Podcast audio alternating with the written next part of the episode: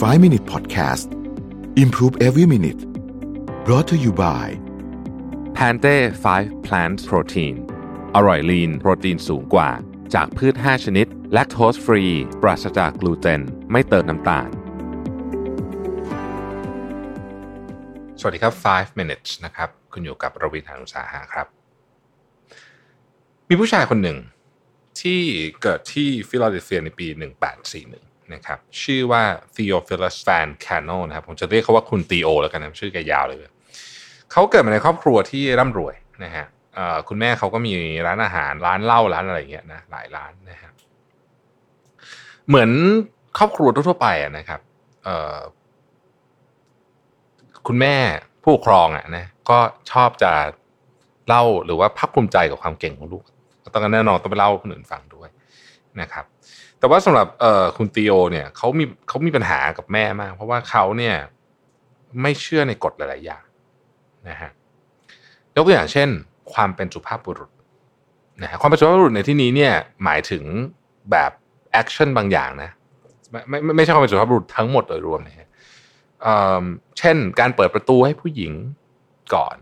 สมัยก่อนเนี่ยก็ถือว่าซีเรียสมากในเรื่องนี้นะครับนี่ร้อยกว่าปีที่แล้วนะครับร้อยไปปลายเกือบสองร้อยปีที่แล้ว นะครับเขาก็ตั้งข้อสังเกตอะว่าแบบตั้งข้อสงสัยว่าแบบทำไมทำไมผู้ชายต้องเปิดประตูผู้หญิงด้วยทำไมผู้หญิงเปิดประตูเองไม่ได้นะฮะซึ่งอันเนี้ยแม่เขาอายมาก เพราะรู้สึกว่าอันนี้มันเป็นสิ่งที่คือทุกคนเขายึดถือกันเป็นธรรมเนียมเป็นขนบนะฮะและแน่นอน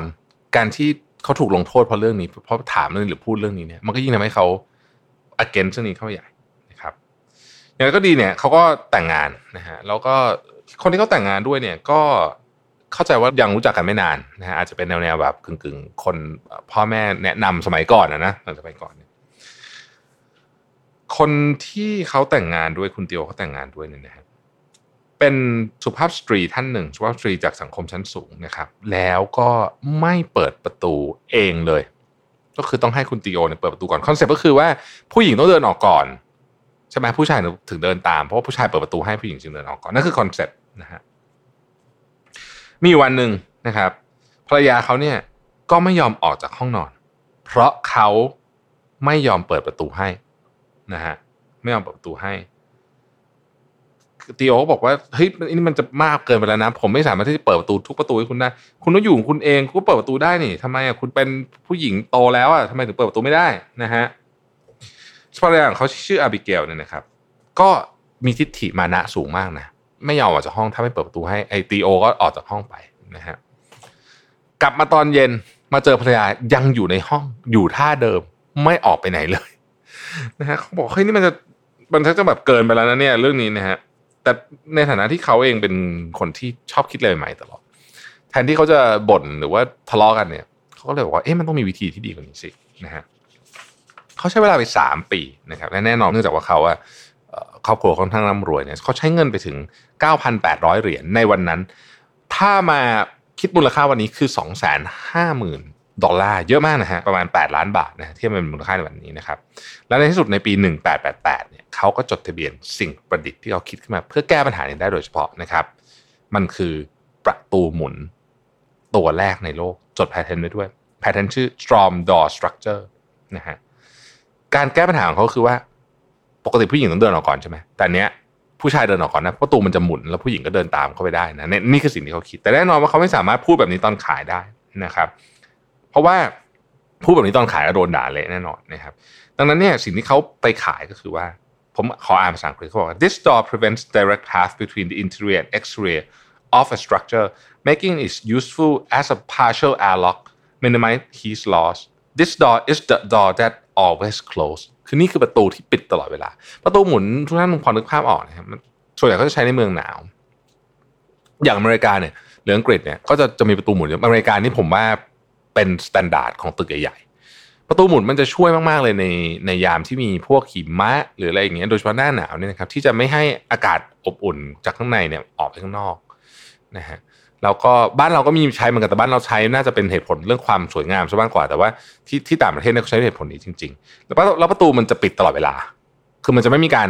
ไม่มีการเปิดประตูให้อากาศข้างนอกเข้ามาเพราะเป็นเหมือนกึ่งกึ่ง airlock ซึ่งเวลาเราเห็นตอนเนี้ยเรายังรู้สึกว่าเออคนคิดเนี่ยเออ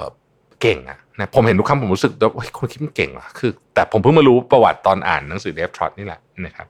สิ่งที่เขาขายนี่มีอะไรบ้างหนึ่งนะฮะมันไม่มีเสียงนะครับ สองนะฮะมันสามารถป้องกันพวกฝุ่นป้องกันพวกฝนแล้วก็หิมะได้เป็นอย่างดีนะครับ